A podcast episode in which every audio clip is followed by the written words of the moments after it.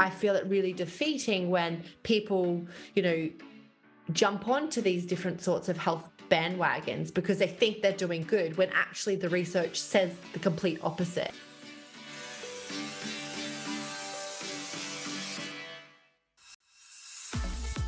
Facts do not have opinions. Just don't let perfection be the Self love is really about self respect Welcome to The Whole View. I'm Stacy Toth of Real Everything. I'm here each week to dive deeper into how we can find happiness and health inside and out through self love, body positivity, and discovering new ways to be our best selves. Before we get started, a reminder this podcast is for general education purposes only and is not intended to diagnose, advise, or treat any physical or mental illness. And while Dr. Megan is here, she is not your doctor, so we recommend that you see a licensed health professional accordingly. That said, welcome, Dr. Megan Rossi, to the show. How are you? Good. It's an absolute pleasure to be here. Before we started recording, I was like surprised that you have an Australian accent.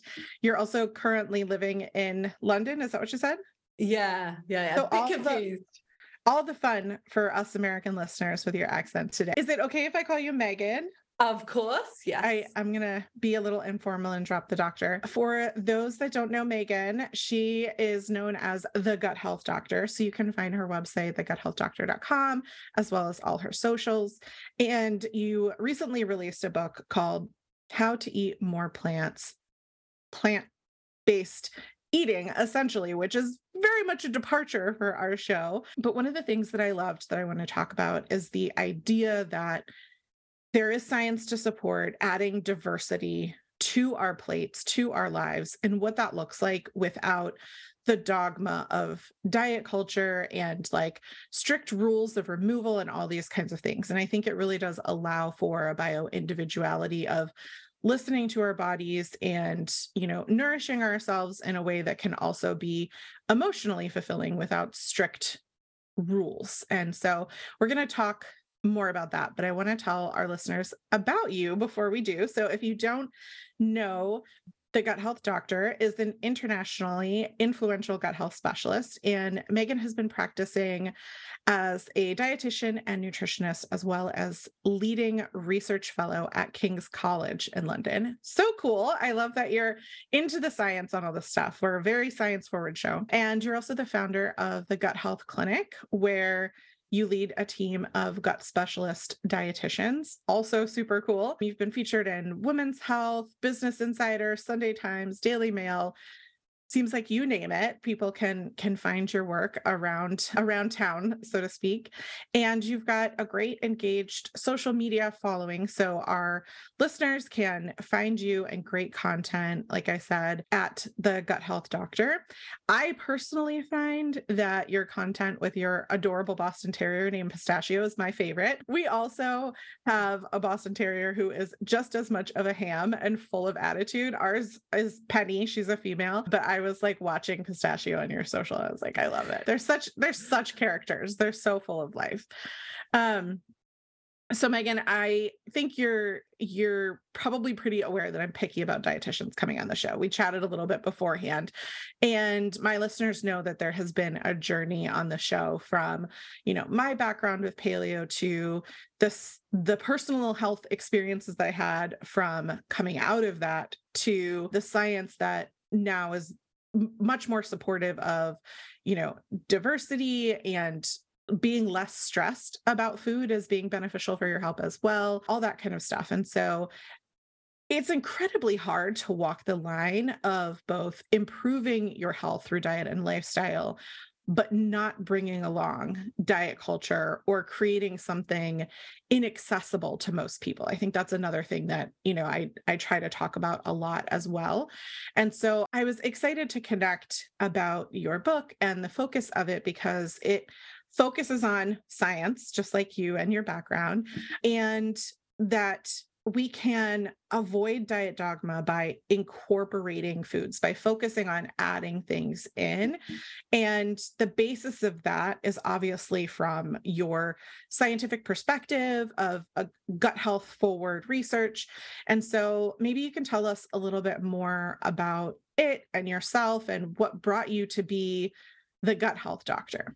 Yeah, absolutely. Stacy, I absolutely love, you know, your focus around, you know, the anti-diet culture because, you know, as a clinician for the past decade plus, I have seen the diet culture ruin people's relationship with food and damage their gut health, which I'll go more into, but that really is such a powerful thing. So I'm very pro this concept of inclusion, not exclusion, not only because it improves people's relationship with food, but actually because it works. You know, I, I've seen it work firsthand. So that's why, you know, it's really exciting to have this conversation and and to share more and I guess give people comfort that that philosophy actually does work. It leads to brilliant health outcomes because you know what I'm all about is obviously gut health and when I first started out in this area, gut health wasn't the most sexy of, of, topics. You know, I did a PhD working with stool samples in my early 20s. And that was certainly something I didn't want to share with, you know, my friends on a Friday night as we're, you know, going out to clubs and stuff like that. But it came from a passion point And it was, I actually grew up on a farm in Australia. So good gut health was inherent to my upbringing, and playing in the dirt, eating fresh fruit and veg, all that sort of stuff. But actually, my first conscious encounter with gut was a quite a negative one. And that I was in my final year studying studying nutrition and dietetics. I lost my grandma to bowel cancer. And my grandma had a really big part of my upbringing. She yeah, was really vital to that. And yeah, it, it made me hate the gut for putting her through the chemo, the surgery, and obviously taking her life. So there was a negative relationship there. And then I graduated as a dietitian, started working in both the hospital setting with all different types of conditions, different cancers, kidney disease, heart disease, etc. But also, I was very fortunate to be the nutritionist for the Australian Olympic synchronized swimming team. And what I found so striking is that people of very different backgrounds were all coming to me complaining of the gut. I was like, gosh, what is about this organ? That was 2010. So there hadn't been a whole lot of gut health research really at that stage so I thought, you know what, I owe it to my grandma and to my patients and clients to find out more about this organ. So I, I, committed to a PhD looking at targeting the gut through the right nutrition, whether that can improve the health of not just our gut, but widespread benefits, things like our mental health and our kidney function, things like that. It was really that PhD that transformed everything for me. It became so clear that actually I loved the guy. It was just very much misunderstood. And it could be so powerful and supportive of whatever health goal and happiness goal that you had. We just need to understand and, and take care of it. So at that point, I knew I wanted to dedicate the rest of my career to gut health and move over to the UK to work as a research fellow at King's following that, because they were doing really great, innovative gut health research. And I continue to work there today.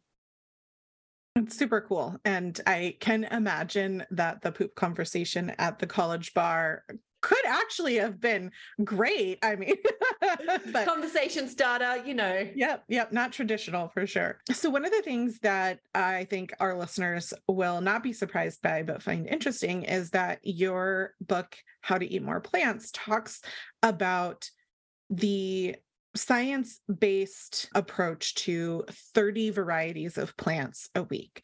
And we actually did a podcast, episode 424, where we went over the science of of that and uh, it being an optimal recommendation. I remember my co-host at the time, I was like, uh, excuse me, like 30 fruits and vegetables, that's you know, a lot, but it's not just fruits and vegetables, it's plants. And so we'll talk a little bit about that. But I'm wondering if, for those listeners who haven't heard kind of that deep dive that we already did, if you can give kind of a high level recap on the science of why that specific recommendation. Yeah, Stacy, look, we know that people who eat more plants, you know, we've seen it through centuries, seem to live happier, healthier, longer lives. But I guess we never really understood, I guess, the key mechanisms and understanding of that until we discovered more about the fact we contain these trillions of bacteria in our gut. And the scientific name for that is our gut microbiome. So these gut microbiomes, as essentially love plants. And they don't just love the same plants, they love diversity because, like I said, we've got trillions of different bacteria in our gut, and each one actually likes different types of plants. So, what the science has shown is that people who eat at least 30 different types of plants per week have better gut health than those who eat the same 10 on repeat.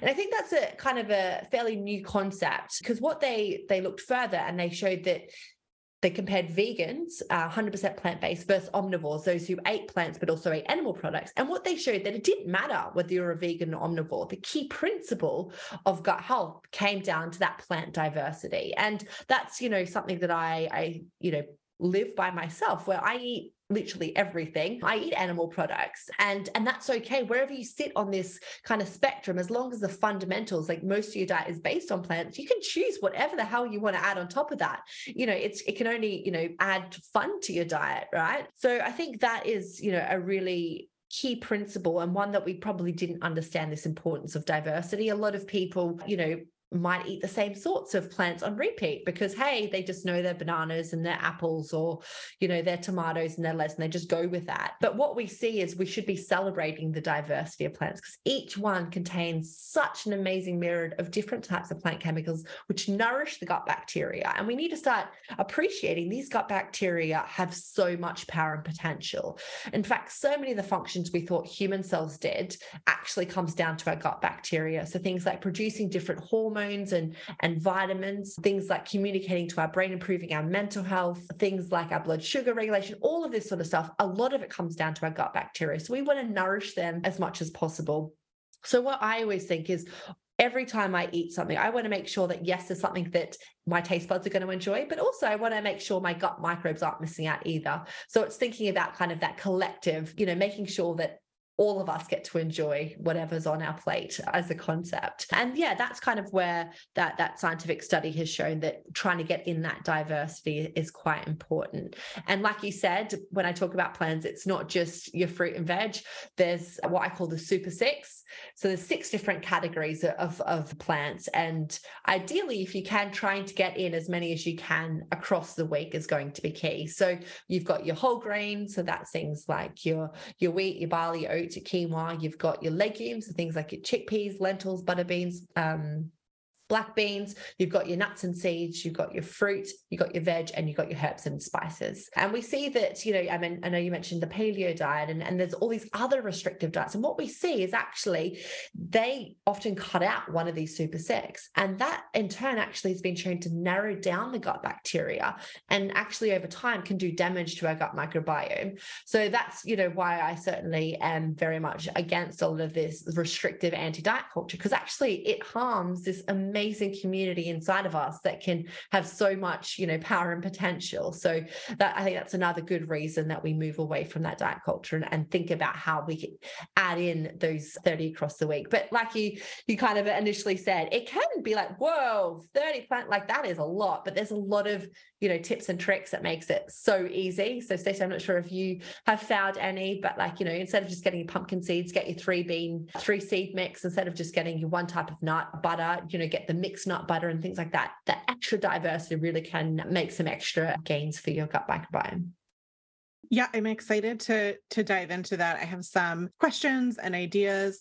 I think one of the things that um strikes me about your would you say super six? What Would you call them? Yes. Yes. And I like to refer to our gut microbiome as our our pets, right? Like we have to we have to feed and take care of our our little gut pets. And I think if we think about them as like our friends that are, you know, living with us, then we want to nourish them and take care of them from that perspective. But one of the things that struck me about your super 6 is that all of them have fiber. And I I feel like from that diet dogma perspective, oftentimes we think about things like grains as a carbohydrate, and it creates divisiveness and then essentially like shame around foods that have carbs, right? Like people start to believe that it's a bad thing for them to eat these foods. And I have one in particular that I'm excited to kind of dive into with you. But I think, you know, for me, I did a year of meal plans with just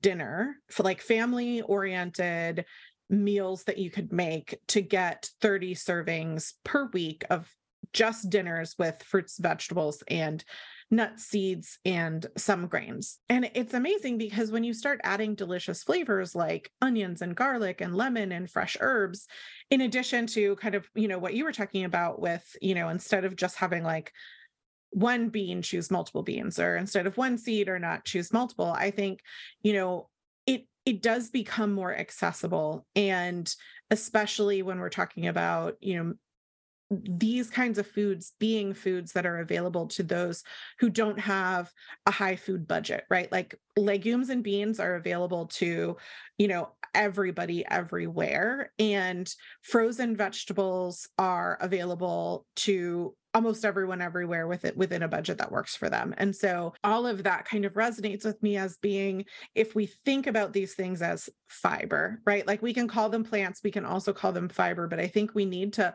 like let go of this idea in our head that they're carbs and carbs are bad because our friends need those carbohydrates or they starve and they die off, right? So, one of the ways that you talk about this that I think will surprise some of our listeners that speaks to what what you were just expanding upon in terms of like eliminations not being something that you recommend. Our listeners might be surprised to hear that the science is growing on the gluten-free movement being detrimental to our gut health. Now so many people have gone gluten free for so long that either are not celiac or aren't intolerant that we can actually see that it's starting to harm the gut instead of helping the gut long term. So I would love for you to kind of share more about the science on this and, and what you're seeing in your research. Yeah, look, I think gluten is a really hot topic and I'm happy that you've you've highlighted that one there because yes, we know that 1% of the population have a celiac disease and autoimmune condition to gluten so they absolutely need to cut,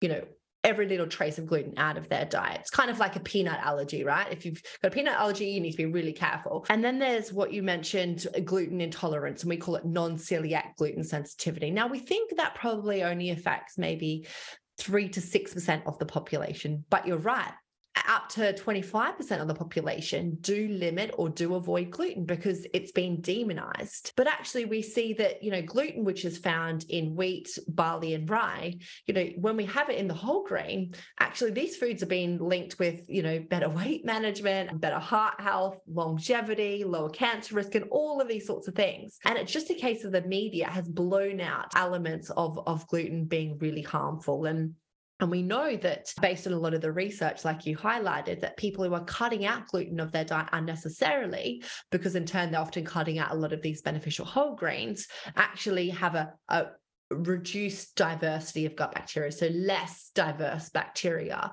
And if you think about these bacteria, your friends in your gut, each one has different skills. So if you're narrowing down the types of food you're eating and the, and the fertilizer that you're feeding them, it narrows down their skill set essentially.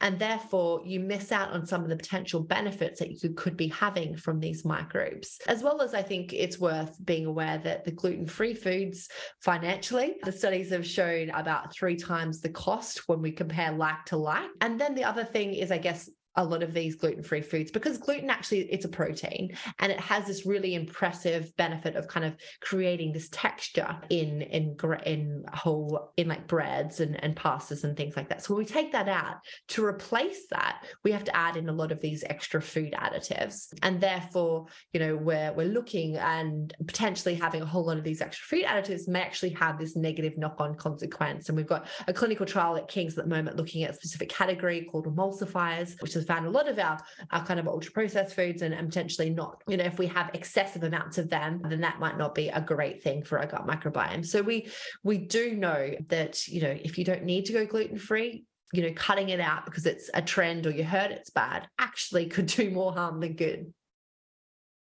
It kind of reminded me as you were speaking, and I was thinking about that because I my mom has an anaphylactic reaction to gluten. We're celiac, so we're gluten free, and I feel confident that like that's the right decision for me. Yeah. And I know how many people have been in my life who have taken gluten out and then bring it back in, and they're like, "Oh, actually, I don't think that was the cause of the problems that I was experiencing." And I think if if i think back to i as i was growing up we were also vegetarian we were on the like front end of that you know popularization of eliminating meats. And at first, our diets were focused a lot plant forward, fiber rich, you know, those kind of foods. And then as vegetarianism became more popular through the 90s, there were a lot more as you called them ultra processed i'm going to say pre-prepared like you know there were foods that were made in a kitchen other than our own that contained a lot of ingredients that weren't things that we kept in our kitchen that then we started eating more of these pre-prepared foods. I, remember growing up with something called meatless meatloaf, and I called it bird seed with ketchup. It was it was literally like a box of seeds that my mom mixed with like a bottle of ketchup and formed it into a loaf and then like served it. And it was awful because it was like raw seeds with a bottle of ketchup. But because that was the only vegetarian option at the time, we weren't eating a bunch of that because it was disgusting. But then and now we think about how everywhere you go, you can find, for example, you know, meat free foods that are designed to look like and taste like meat and in order to do that we have you know foods that would not normally be in your kitchen these additives and emulsifiers and food color and all these other things in order to get it to replicate that and i think you know if that gives someone a satiating feel that when they're you know at a barbecue with their family and they they want a burger and they're going to buy this burger like there's absolutely room for that in their life. I totally get that it just reminded me as you were talking that like just like there were was vegetarianism and people had like this positive effect from a plant forward more mindful approach in their life to inclusivity rather than exclusivity like right instead of focusing on you know removing whatever they were focused on just like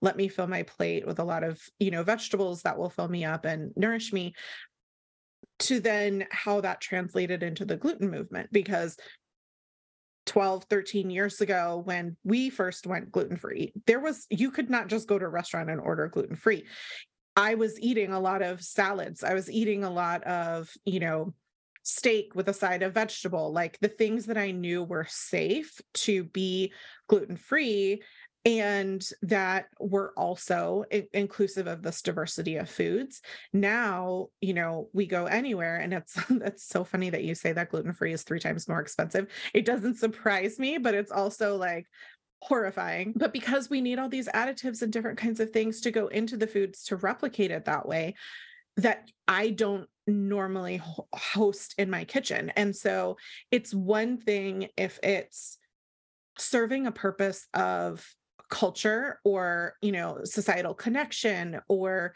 that's a thing that you want and you're making a choice to eat the thing. Absolutely by all means like no shame no judgment enjoy it. I think it's entirely different when we if someone were to go gluten free today and think oh let me just replace the whole grain bread that i'm eating with this gluten free version and now i'm eating healthier well actually if we look at the ingredients is is that truly improving your health. And what I'm hearing you say is that the research is not supporting that so far.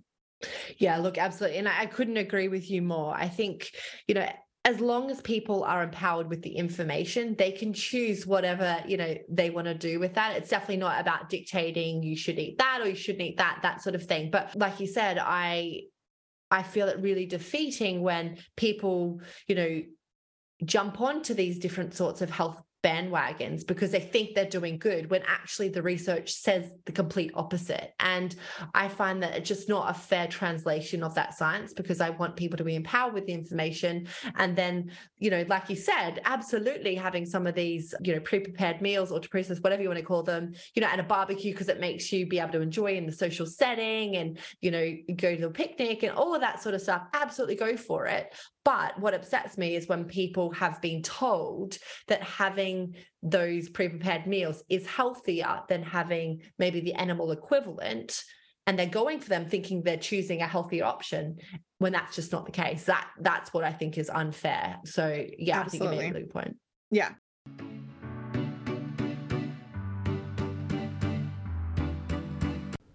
This podcast is sponsored by 360 Cookware, who I personally reached out to and begged to work with me because I am asked about non toxic cookware almost daily. Finding a safe pan that is nonstick felt like an impossible task, but I finally found a brand that is now my top recommendation, and you can get it 25% off with code WHOLEVIEW. It is a perfect way to treat yourself or to gift this holiday season. It's not going to make me popular, but I'm going to tell you the truth. The nonstick coated pan that you're using lied to you. It's not actually as safe as you may think that it is. According to third party testing, the coating on most nonstick cookware, including all the popular eco brands that you've seen in social media ads, nearly all of them claim to be PFAS free, but aren't. A recent study found that 79% of tested nonstick cooking pans were coated with PFAS, PFOS, PFOA, and PTFE, all hydrophobic chemicals that can be potentially harmful. Not to mention several other plastic coating types, none of which were disclosed, such as BPA based epoxy. We did a deep dive into the environmental and health hazards of these forever chemicals in episode 464, but the short of it is that your nonstick pan might be harming your family's health. And since these chemicals are known to migrate into food, there is a possible hazard that requires further research. Listen, I've used those pans too. This is not a shame show. I want to do better when I know better, period. And we cook to nourish our family, and with the efforts that we make to cook at home, I don't want our cookware to negate those benefits. But I also don't want to have food stuck to my pans and a big mess after cooking. That's where 360 Cookware comes in. What makes their heavy duty stainless steel cookware different is the dry sanding process, which gives their stainless steel pans a non porous surface. And their unique vapor technology keeps nutrients in the pot no chemical coatings needed. They're American made, non toxic, high quality, long lasting stainless steel cookware that is heavy duty and beautifully crafted with a lifetime guarantee. That means that you're getting sturdy, safe cookware for life. Your one time purchase can be passed down for generations of healthy, happy cooking. For more information, visit my sustainable, safer, non toxic cookware review at realeverything.com. And if you're ready to start your journey of good for you cooking with good for you cookware, purchase 360 cookware today with 25% off code Whole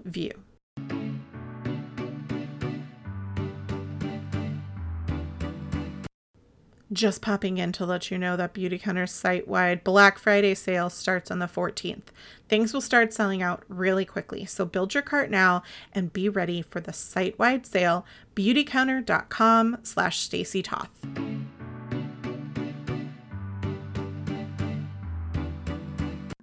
Okay, so you have six principles that you call that you coined the diversity diet in your new book, and I would love if we could kind of go through them. The first one won't surprise our listeners, uh, mostly plants, right? And so the question I have about this, though, and I'm curious how you handle the people who debate ideal macronutrients. So, for example, I don't know how it is where you are in America. We have a large group of people who think that something like a carnivore diet or a keto diet, which is very few, very, very few fruits and vegetables or limited in the diversity of them. And we also have people who believe, for example, that you need one gram of protein per pound, which I don't know. It's 2.2 kilos per pound for reference yeah, yeah, yeah. Um, per body weight. And so, you know, when I think about that, and then I think about how many plants you're talking about eating that doesn't jive and so do you get pushback from people on like but plants have phytonutrients and they're harming my health and i'm avoiding them on purpose how do you handle that yeah, look, I'm all about just sharing the science and and like I said, you know, whatever people want to do with that, you know, they can still go carnivore route. It's not going to upset me at all. You know, I've got clients, I, I still practice as a, as a dietitian who choose to eat that way. And I'm like, fine. And I'm just going to try share the science where I can, make tweaks to include the science in any ways that you find, you know, valid in your own life. So I'm very much about, you know, that principle. But what I would say is that if you look at the scientific literature, the people who live the longest, the happiest, and the healthiest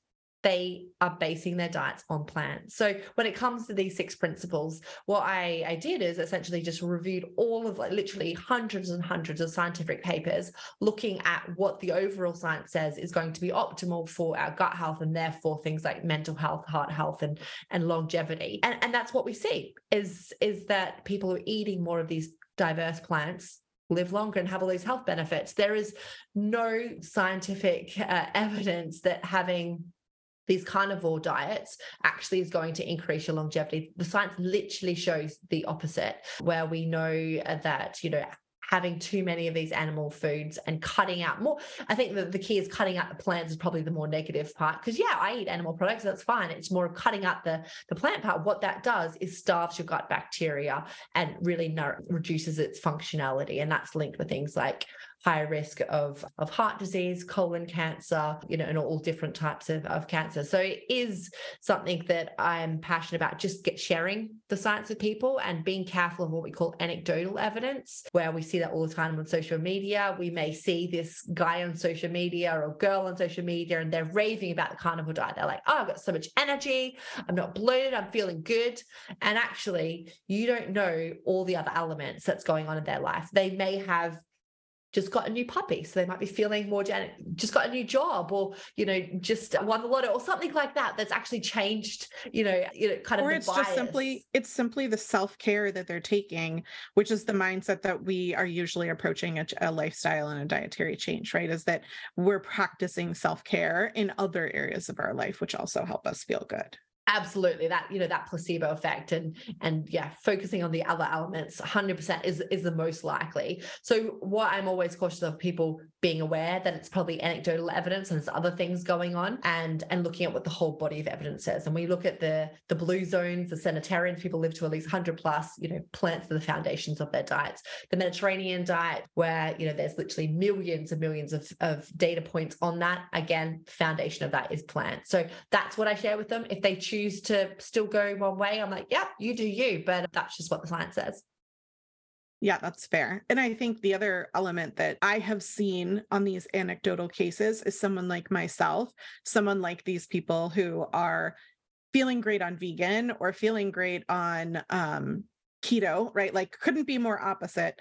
And they both say that they feel great. Most people within a couple of years will have it catch up to them because there is a micronutrient deficiency from these eliminations that they're making one way or another and then they don't feel so great. And so there's countless countless stories of people who are like i take it all back. I'm so sorry. Like stop what you're doing and you know diversify which is why you're here invited to this show because it's what we do to make things right. Yeah look Stacy i mean i really empathize and and want to reinforce that point because you know i I, see it all the time. And now we have the science, I guess, to understand, like you said, the micronutrient deficit, but also the damage to the gut microbiome that's done when you go on these sort of extreme diets. And we often see, you know, that whether it's weight or whatever the outcome, you know, maybe in the short term, they're achieving that because that restriction, but actually it's done damage to the gut microbiome, which means they not only then have that that yo-yoing effect because the microbiome is really important for our metabolism, as well as things that, you know, hear a lot of, I've cut out, you know, plants, therefore I'm not bloated. So I feel really great. And you're like, yeah, but you know what? What about your mental health? What about your hormone regulate? All the other things the gut microbiome's involved in. And yeah, or yeah. or it's requiring you to take a whole bunch of supplements in order to be able to sleep or to not have restless leg syndrome or like all these other things that we hear, right? So yeah, yeah absolutely. Okay, so this kind of takes us to the second point of your six principles, which was diversity all the way. And you mentioned already what those six things are in terms of vegetables, not surprising, fruits, not surprising. But I would mm-hmm. love for you to share a little bit about what you've seen as far as the benefits from legumes, whole grains, and nuts and seeds, which I think we all those of us who come from a background of food restriction in any sort of way i think we have mixed emotions about right? Like there's there's something that kind of like is is this oatmeal i made for myself this morning really a good thing right? And i think we need your uh your encouragement to yes go for it and feed feed your friends Yeah, no, absolutely. I mean, in terms of the specific ones, there was a really great study published earlier in the year, and they showed that adding whole grains into our diet extended life, our life expectancy by about three years.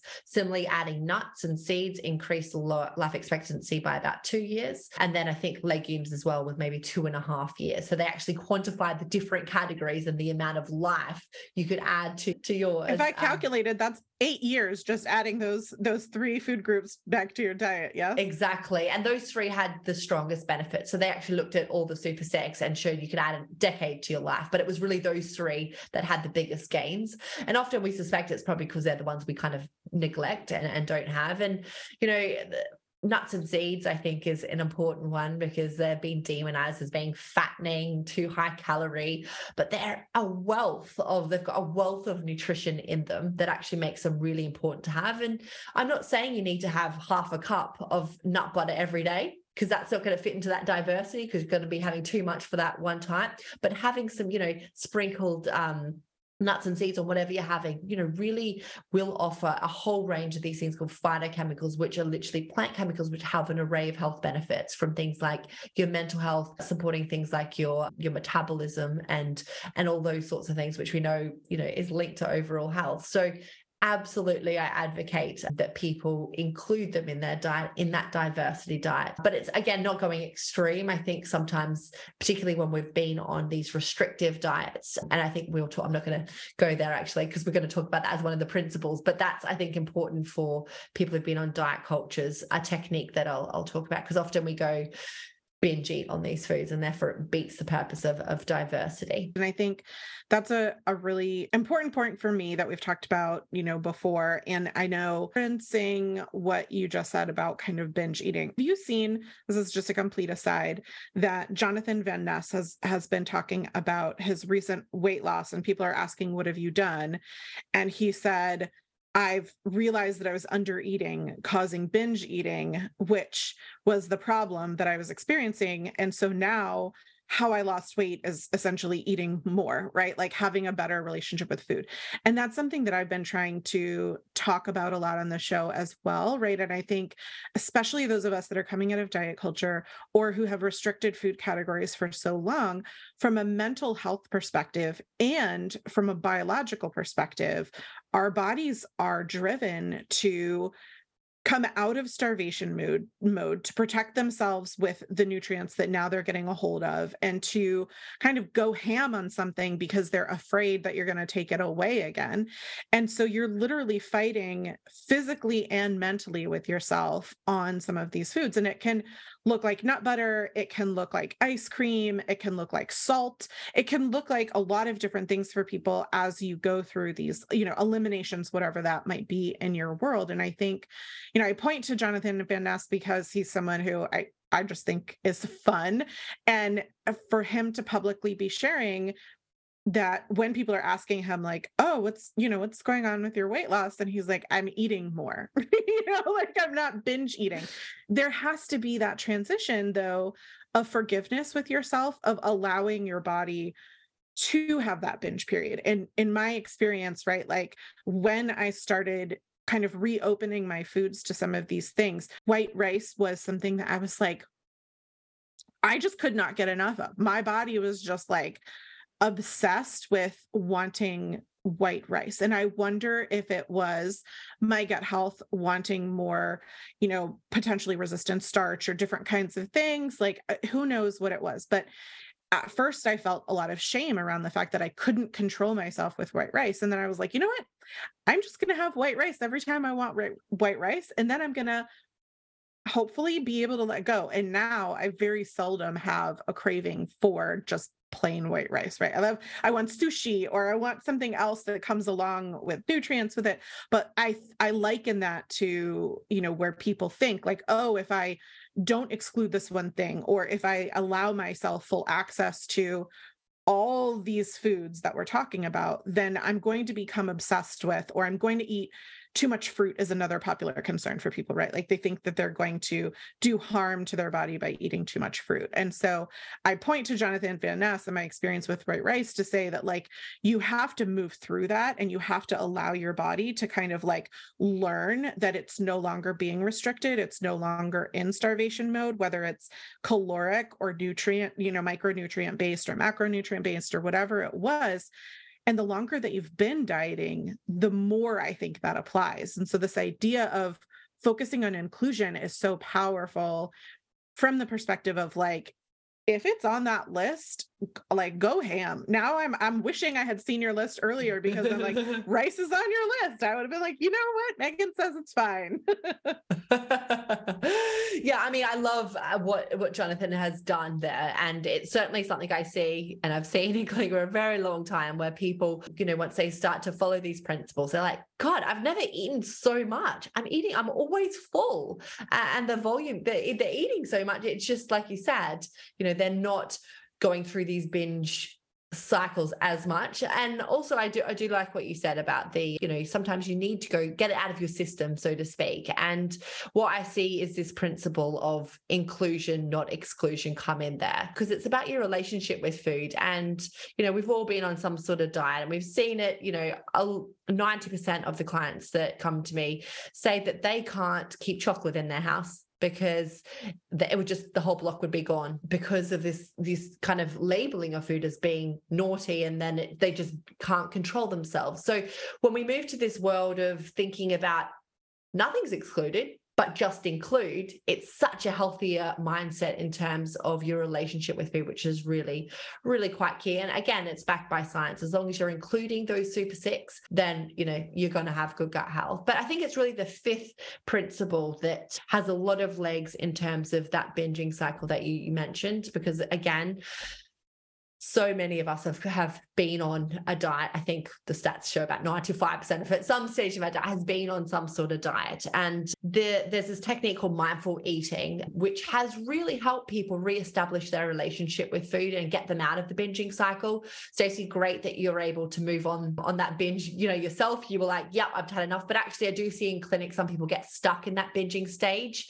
And then there's that negative emotion attached to it. And then, you know, all of these other things can kind of spiral out of control. So I like to give people the, the tools to be able to help them through that stage. And obviously not to feel guilty if they do overconsume. But in the book, I talk about, yeah, the, the six, 10 steps to mindful eating. And essentially you just choose whatever treat food or whatever food you want to enjoy. Doesn't, you know, we shouldn't necessarily use the whole labeling of a treat, but whatever food you feel out of control around, right? So you choose that food for you during that stage, it might have been white rice. And you actually engage all of your six senses. And it sounds a little bit hippy dippy and stuff like that, but there is really good scientific evidence to show that after about nine or so weeks of following this routine, you can just do it once a week with that food. You actually then start to have that better relationship with food. You start to enjoy it more. You know how to, you know, follow your cues when you're, you're full of it, you're done, you're happy to move on, and you're not kind of hung up on it for as long. So it is about, yeah, engaging those six senses with it. And it could really, yeah, help people move through that binging phase.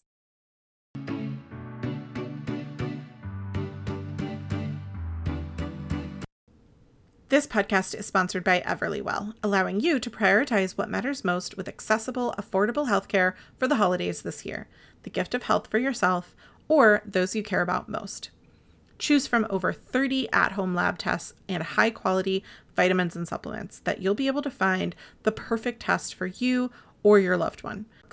Everlywell ships products straight to you or your loved one with everything needed in one package. If you ordered an at home lab test, the sample can simply be collected at home and shipped back to a certified lab in the prepaid envelope included with the test. Digital physician reviewed results are sent straight to your preferred device in days. If you ordered vitamins and supplements, you can start adding them to your daily routine. We shared more details in episode 354, specifically about vitamin D, but the process applies overall. Over 1 million people have trusted Everlywell to support their health and wellness goals. I have used Everlywell for years, and I actually use the code Everlywell has shared with you to get 20% off an allergy test for a loved one.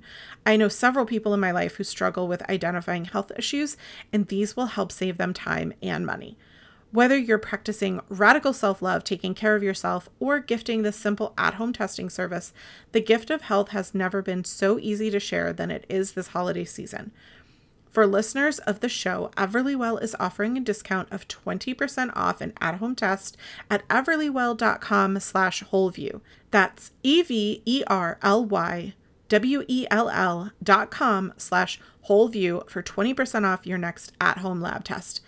Everlywell.com slash wholeview.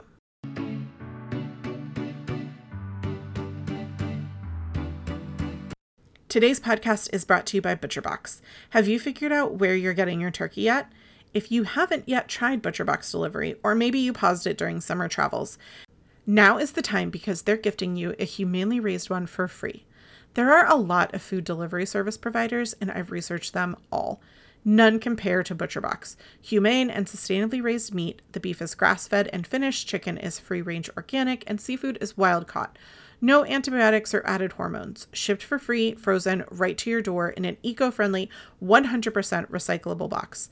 They're a B Corp focused on quality for you, the animal, and the planet. The convenience of being able to throw together dinner anytime with a stocked freezer not only saves me time, but ButcherBox offers awesome exclusive member deals. This will be our third year with a ButcherBox turkey, and we have been using and loving them for years. I love that I can adjust my custom box to adapt to changing seasons, what deals are being offered, and the kids' preferences. Since they each cook a meal each week, ButcherBox allows us to empower the kids and help them prepare to live on their own, while making our parenting job that much easier. No grocery stores or kitchen duty. And if you want to give it a go, do not let this awesome deal fly by. See what I did there? A little pun. The main course for Thanksgiving dinner can sometimes be a main source of stress. Not anymore. ButcherBox is offering our listeners free turkey with their first order. Sign up today at butcherbox.com slash wholeview and use code wholeview to get one 10 to 14 pound turkey free in your first box. That's butcherbox.com slash wholeview and use code wholeview to claim this deal.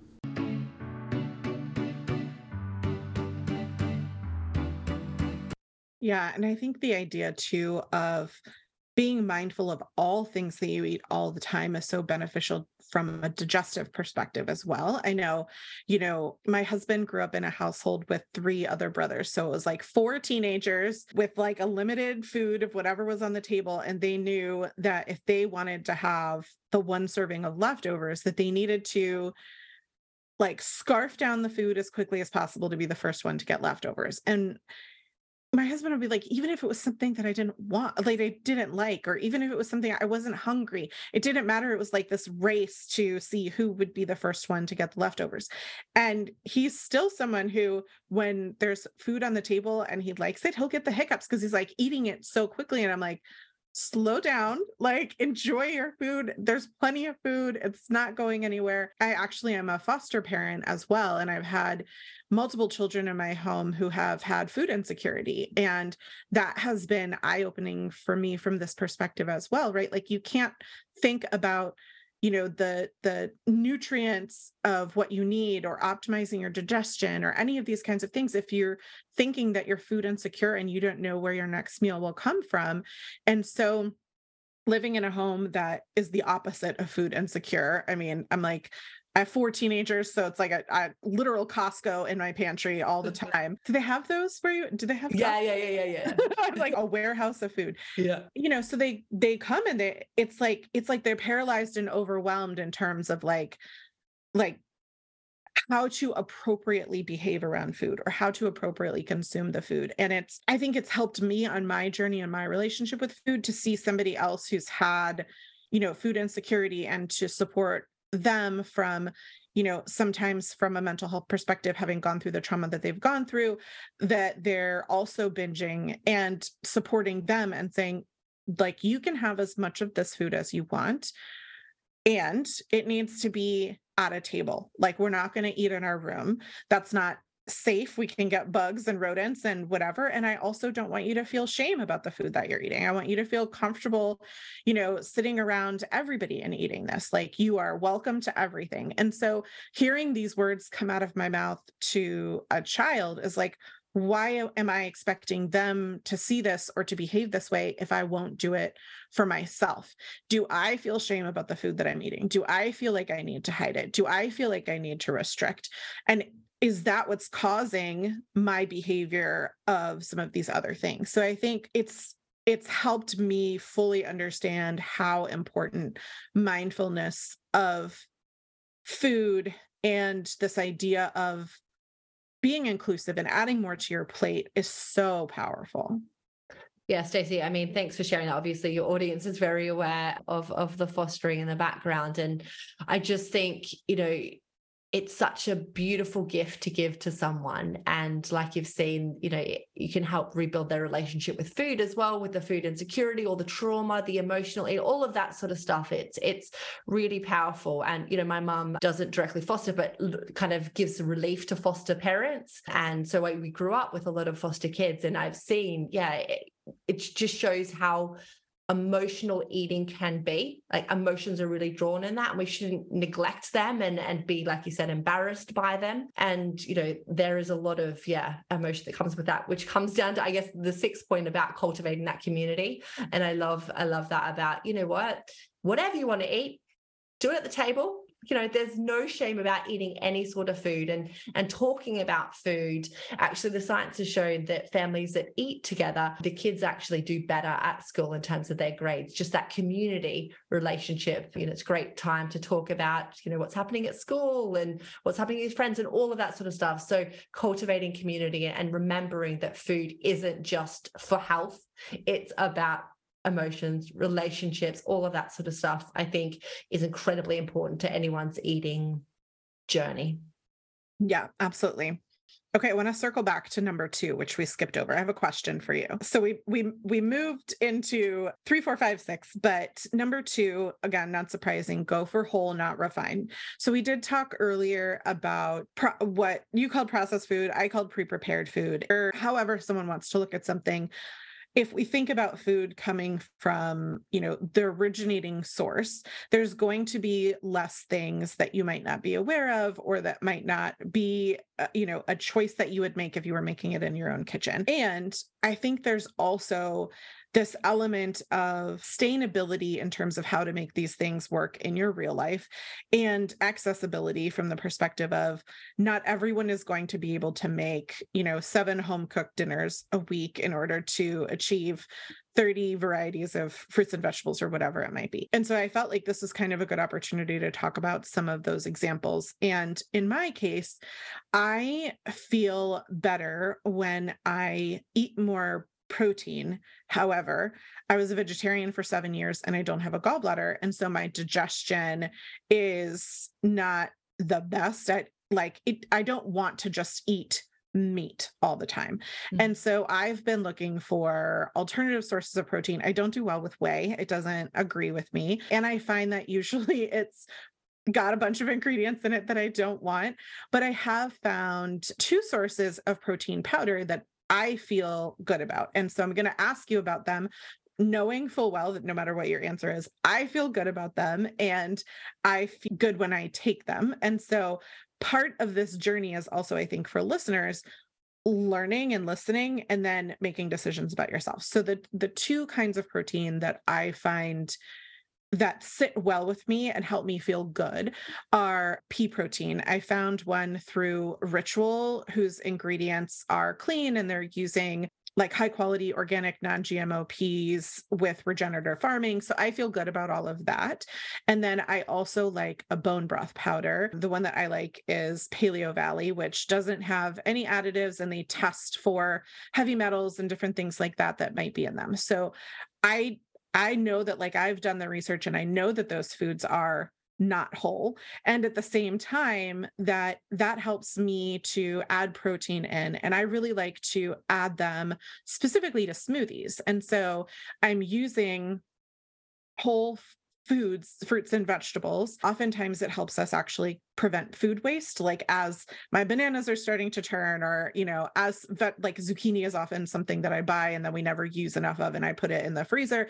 And so I add those things to my smoothies. So I know not only am I getting like this benefit of the protein, but I'm also, you know, benefiting the earth from not wasting. I'm putting whole fruits and vegetables in there. So, like I'm saying, I feel good about this. I don't need to justify myself, but I'm explaining. so, yeah, and I'm wondering how that fits with your principles of of overall the super six, if that makes sense. Yeah, no, this is a really great one and I love having these these sorts of discussions and like you said for your audience actually it's helpful to hear different people's perspectives and not feel bad about keeping your own and being like okay that's your perspective fine you do you and I'll do me. So I, I love these sorts of conversations. So in terms of the the powders that you have so absolutely I mean it's part of the inclusion not exclusion. If you find that that helps you eat more of the whole super six go for it. But they actually aren't counted towards your 30 plant points a day. And the reason for that is yes, they contain proteins, which is one of the macronutrients, but often through the, the processing and the refining, actually that's cut out some of the fiber, which you'd normally find in, in peas, as well as some of those other phytochemicals, which can have additional health benefits. So I think you know, as if we look at it from a whole, yes, of course, having you know the beans as a whole form is going to have more nutrition compared to the the powder. Um, but that's okay. Do you know what I mean? Like if if it works for you, it's more accessible in terms of making you know the the smoothies more creamy, and therefore you're eating all these extras. You know, that's going to be fine. But i guess the principle is kind of what we see as kind of the the optimal for your gut microbes. And the powders which are just the protein have cut out the fiber and therefore it's it's not included in there. But you know you know what i mean? It's it's not about the the cutting out if if it works for you no, I love that. And even if it wasn't regenerative farmed, organic, all that kind of stuff, it's also like I know that there's a lot of different protein powders out there. Like if that makes people feel good, go for it. I know if I'm eating a smoothie, it's an intentional choice on my end to be making a healthy choice. So I want to like use as many healthier ingredients as possible. So the uh, last thing that I like to leave our listeners with is ending on a positive note and what action steps they can take to make a difference in their lives. So I know we've talked about your Super Six, we've talked about your six principles. What are a few things specifically that you'd recommend to have the best overall positive impact on well being? Yeah, I might I might pick two if I can be a bit sneaky. You know, the first one is is trying to hit your 30 different plant points. Of course, if you come from a, a fixated world of, of, counting and that's going to have a negative impact on you, then then obviously don't count the plants. But for a lot of people, actually, it can be a fun game with the kids. You get a little bit like, oh, how many have you had this week? How many have I had? So if it works for you, then yeah, list out the different plants you might have eaten yesterday, and then kind of keep a bit of a tally and go, oh, have I gotten something from the Super Six? You know, am I at my my 30. And it might be a case of every week just picking one new type of plant as a family that you're going to incorporate in your diet that maybe you've not had before and kind of make it a fun family if, you, if you've got a family around you, sort of experiment or, you know, activity to do together, so to speak. So I think that picking one extra plant that you can add to your diet per week is, is a really positive, fun, engaging way to, to follow these principles. The second one is actually going to pick up when you're talking about your husband chewing, not chewing his food, kind of just swallowing it. And that's another important one, I think, around this whole gut health. A lot of people are subjected to gut issues like bloating, altered stools, constipation, all of that sort of stuff. Um, and that's what my first book love your gut is all about trying to help people get on top of them. But one of the things i think we we overlook is the importance of chewing our food. It sounds really simple but we not only start to physically break down the food but actually our saliva contains digestive enzymes which actually start to chemically break down the food including about 30% of the digestive types of carbohydrates as well. But often if we think about it you know we're busy we're multitasking we might have like five chews or eight chews and swallow it. And actually scientific studies have shown that they've actually compared it was almonds. Obviously, we're not going to chew our food all this number of times, but they compared 10 chews of almonds and then swallowed it versus people who chewed the almonds 40 times. And what they found when they chewed the food, the almonds only four or uh, 10 times, they had significant malabsorption, a lot of that nutrition. So actually you were wasting a lot of the nutrition that the almonds had to offer compared to those who only who chewed the, the almonds 40 times. Now, of course, I'm not going to go and expect people to, you know, crazily increase the number of chews they're having and don't get fixated on it, but you might just want to take a little note of next time you're eating, how many chews do I have I have on average? And oh maybe I should try add an extra four chews or something particularly for people who get bloating and and altered stool issues because it can really help maximize your absorption and lower those GI symptoms Yeah, I think the other element of that for me, as I was working through improving my digestion after my gallbladder removal, was not just the chewing, but also not swallowing with liquids. Because part of what I realized I was doing is I was partially chewing, and then I would take a sip of water to kind of like gulp it down. And so when I removed the liquid from the dining table from in front of myself like i had to physically remove it in order to break the habit then it forced me to chew more because i didn't want to swallow something that was like partially chewed and that really helped you know when my saliva and my teeth are breaking down the food it meant that the lack of bile that i have did it didn't need to work as hard right? And so that's a principle that i hope can apply to everybody and i've i've noticed it with my husband as well. It's one of the things that like i helped him with is like don't wash your food down with liquid because then it's creating all kinds of disturbances in your digestive process. Yeah. I'm glad you brought that up as a good one Hey, listeners, something a little unusual this week. I'm popping in because we answered a question that I want to share here while we were recording the Patreon. And this is the kind of content that you'll have access to over on patreon.com slash wholeview.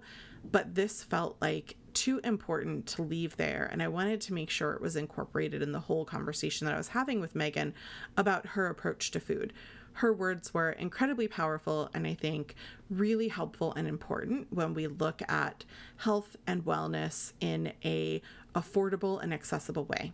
Without further ado, here's that little time warp of a comment before we finalize and wrap the show.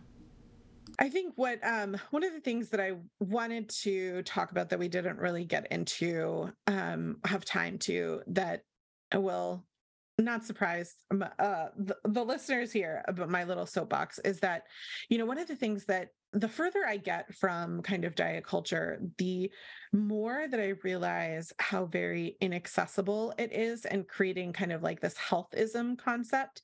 Is this something that you're kind of like tuned into it all okay yeah absolutely yeah so it's like this idea that yeah absolutely obviously you were you said you were raised on a farm farm fresh is fantastic like i I took my kids to farms when when they were younger and we would like, you know, pick our own fruits and vegetables. We would see the literal farm that our pro- protein was raised.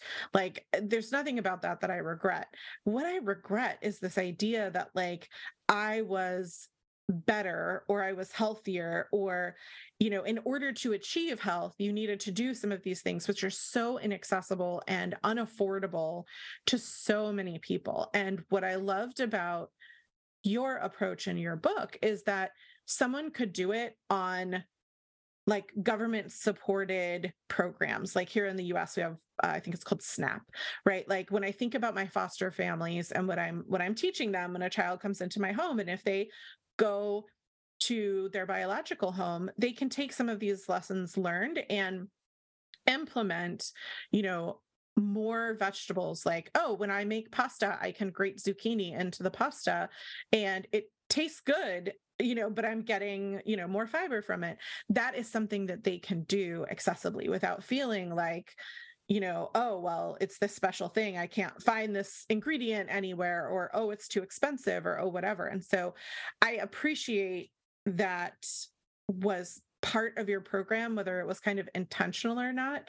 Um, but I'd love to kind of like hear what you see as someone doing this day in and out not just from the research perspective but also from you know your peers in this dietary world yeah, look, I mean, it really does my head in when I see that health is kind of on this wealth pedestal that you have to be only the wealthy people and, and we see it like in every country.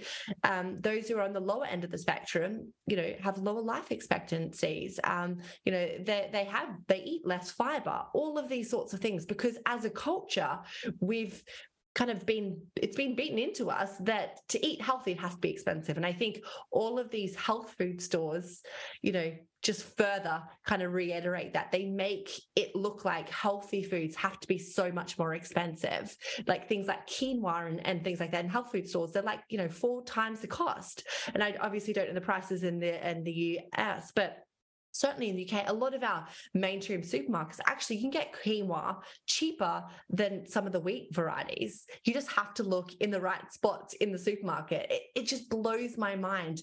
If there's this health halo around something, the prices go up. And therefore, people are lower income, they feel like that's not accessible to them and they kind of just switch off for it um, and and just think, oh, look, I, I, I can't go there. I can't be healthy. And, and there's so many barriers surrounding them. So, um, yeah, really passionate about people realizing that health should not come at this you know premium cost. Things like lentils and legumes for example actually they reduce the cost of you know a recipe by adding them in. The canned versions absolutely fine. None of this like sprouting faff to get the maximum health benefit. Like that's ridiculous. You get like an extra 1% of nutrition which in the whole context of your diet is so minimal and has zero impact go the canned versions. Um, so yeah, no, I mean, I, I love that you're kind of you're teaching these principles to the foster families. You know, if they are going going back to the biological parents who might not have you know the same sort of income and things like that because it, it is so important and i am really passionate And i think um you know that's one of the beauties of i guess social media it does in some way make simple health accessible me- messages yeah or more kind of out there to the masses but the same the same hand, I guess, the other hand, you could say that actually social media with the whole like supplements and, you know, even things like the protein powders and stuff like that, for some people, they may think that you have to buy all these special supplements to be healthy. And that's not the case. Actually, they're mostly a waste of your money um, in terms of where you can actually get the nutrition from. So, yeah, no, I think it's a really good point.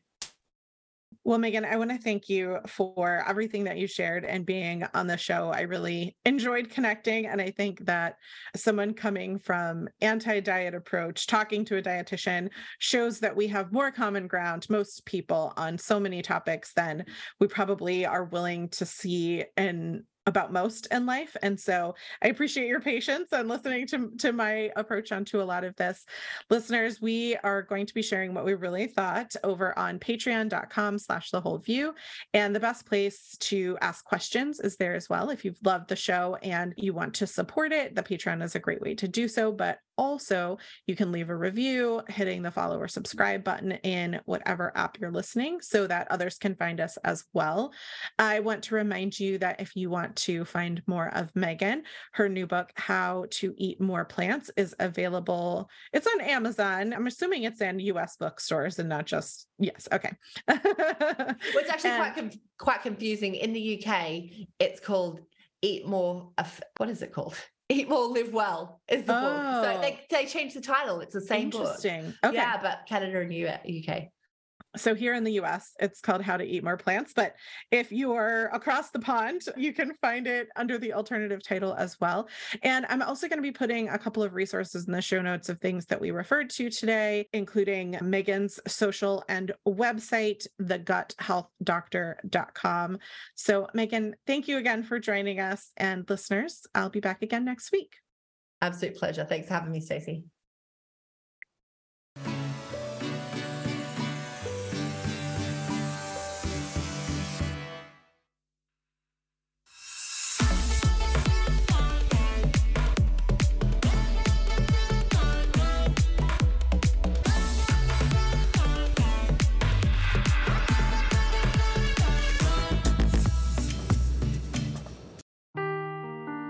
Seeking the truth never gets old. Introducing June's Journey, the free to play mobile game that will immerse you in a thrilling murder mystery. Join June Parker as she uncovers hidden objects and clues to solve her sister's death in a beautifully illustrated world set in the roaring 20s. With new chapters added every week, the excitement never ends. Download June's Journey now on your Android or iOS device or play on PC through Facebook Games.